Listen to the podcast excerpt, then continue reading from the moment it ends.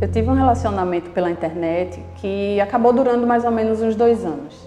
A gente nunca chegou a se encontrar pessoalmente, mas com o tempo fomos ficando muito íntimos.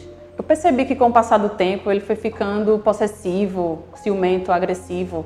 E começou a exigir que eu mandasse fotos de todos os lugares que eu estava. Se eu estava com os amigos, com a família, eu tinha que provar realmente que eu estava naquele lugar.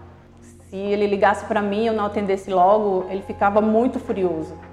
Quando finalmente eu resolvi criar coragem e acabar com aquela relação, vieram as ameaças.